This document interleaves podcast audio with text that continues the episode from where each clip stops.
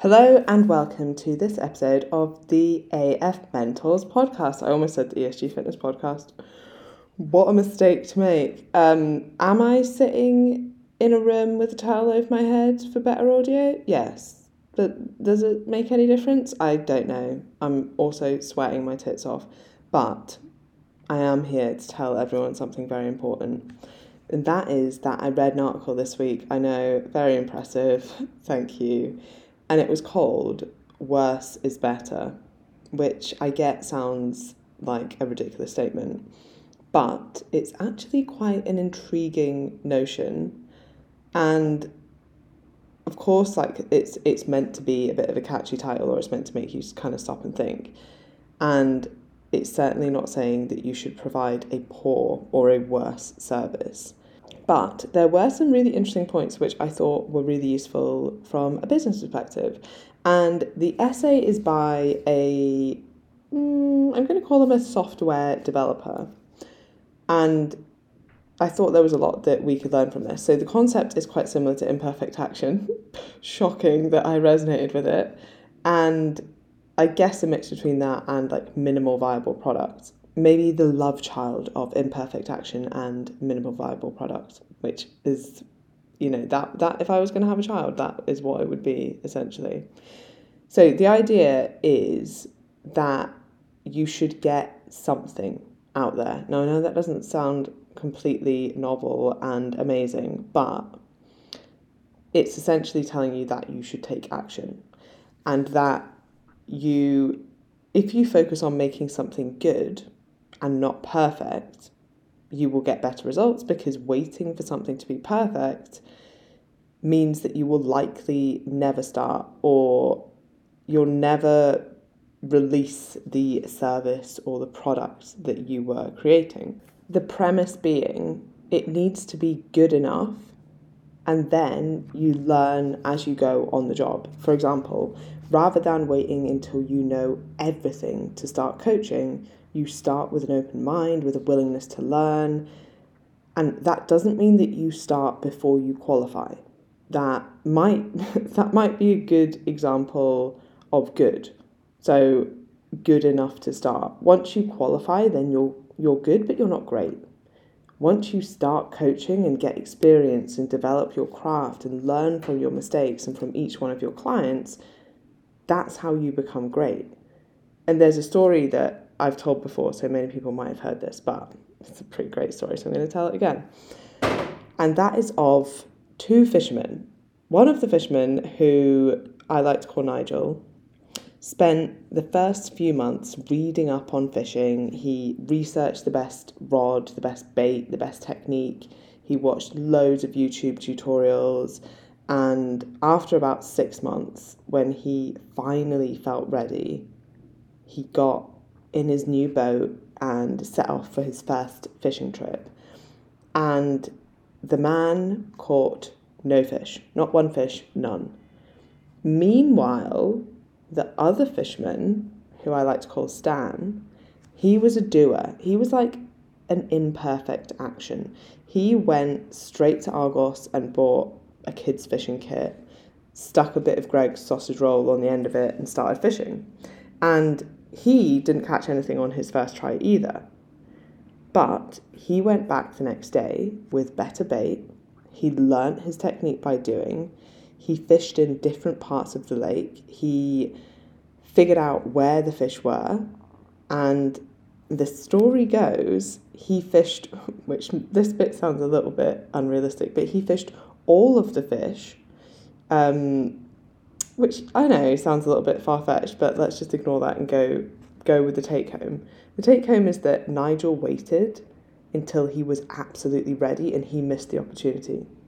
And by the time he started, Stan had already caught all the fish because Stan is a doer. He practiced imperfect action.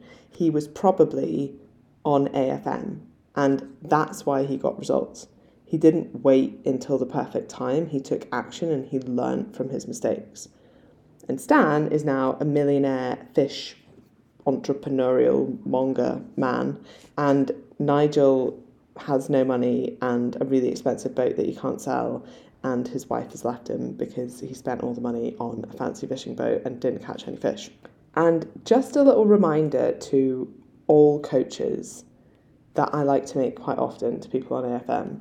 There are people with less experience, less skill, less knowledge, and less capability, plus more life stress, more reasons not to do something, more barriers in their way, who are getting better results than you because they take action.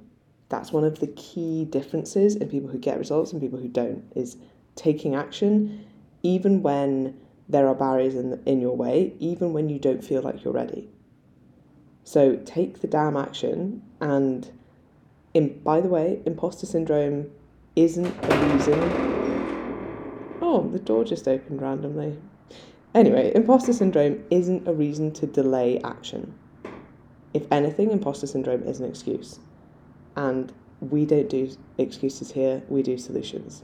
So try to see imposter syndrome as a sign that you're doing something scary, that you're doing something important, that you're pushing yourself outside your comfort zone. And certainly not as a reason not to do something. So, the reason Richard Gabriel, which is the person who wrote this essay, um, states that worse is better than, sorry, that worse is better, is multifaceted and actually relates to numerous points. Um, and these were some of the take homes that I got from the essay. One, getting started imperfectly is critical to success and avoids procrastination. Two, more function doesn't mean a better product. So, for example, half of the things that your iPhone can do, you don't use it for. Doing the basics well is massively underrated. And I'm willing to bet that your clients wouldn't want or use a lot of the added extras that you want to add. And sometimes that actually takes away from doing the basics well. So sometimes it even backfires, and they may say something like, I only use the workouts in the check in, so can I pay less given that I don't use the recipes or the meal plan examples or attend the weekly webinars and I don't utilize the 24 hour WhatsApp support?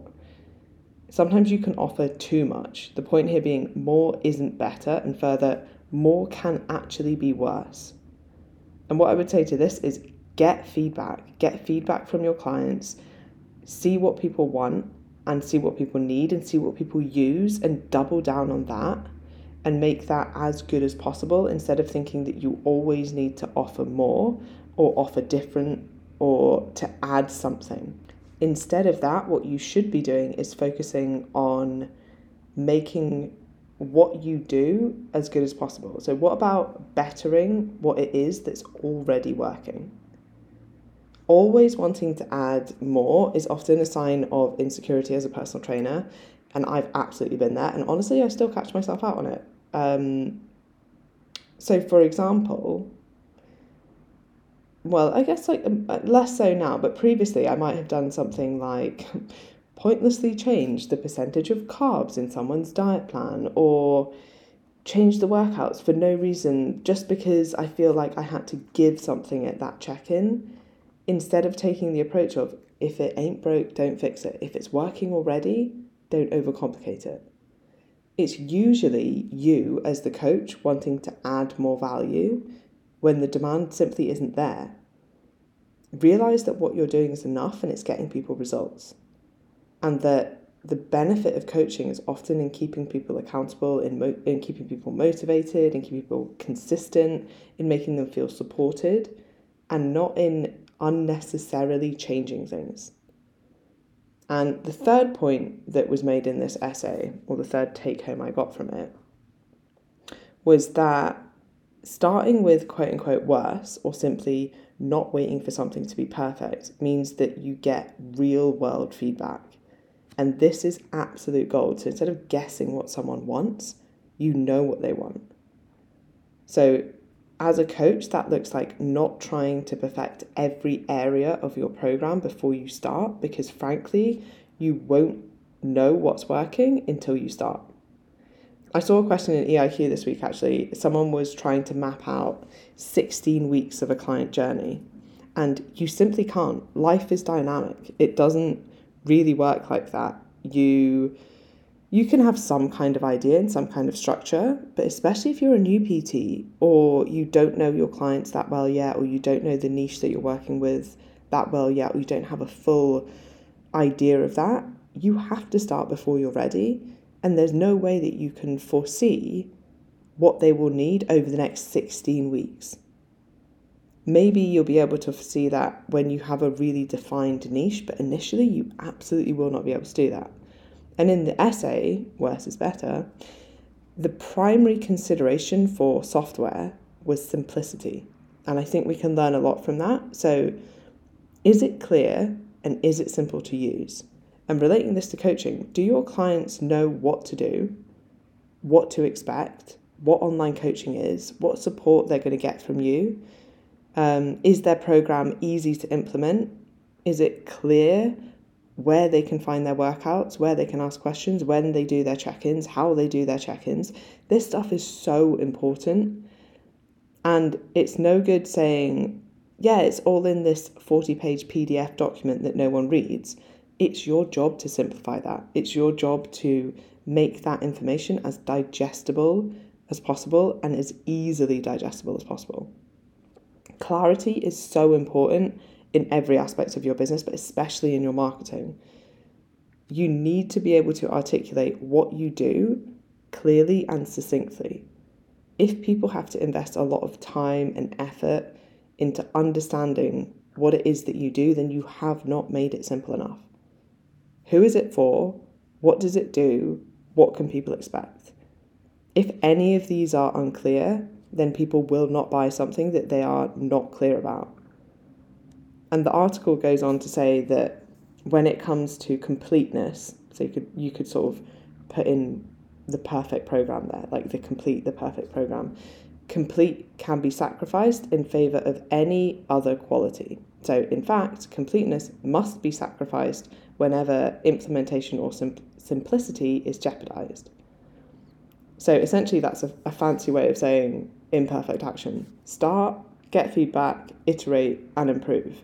And I am willing to bet you tell your clients this in some way, shape, or form, but you often don't implement it well in your life or in your business.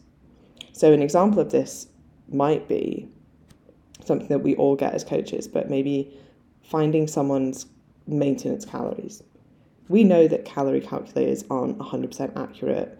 We know that they are usually a sensible start point.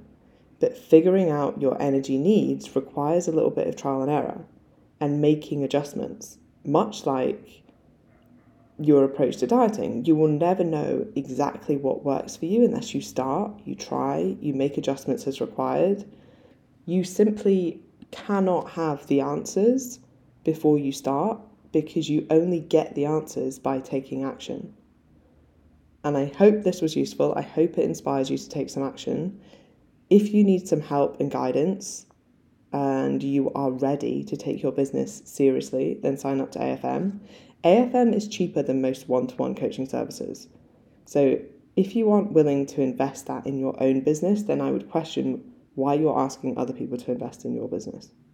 The whole reason I started AFM is to try and give coaches what I feel like I would have needed in terms of support. So, not only do we support your business, but we support you as individuals and all of the barriers that you may face. So, if you're ready to sign up or you want to talk to me about more, head over to at AF Mentors or afmentors.com.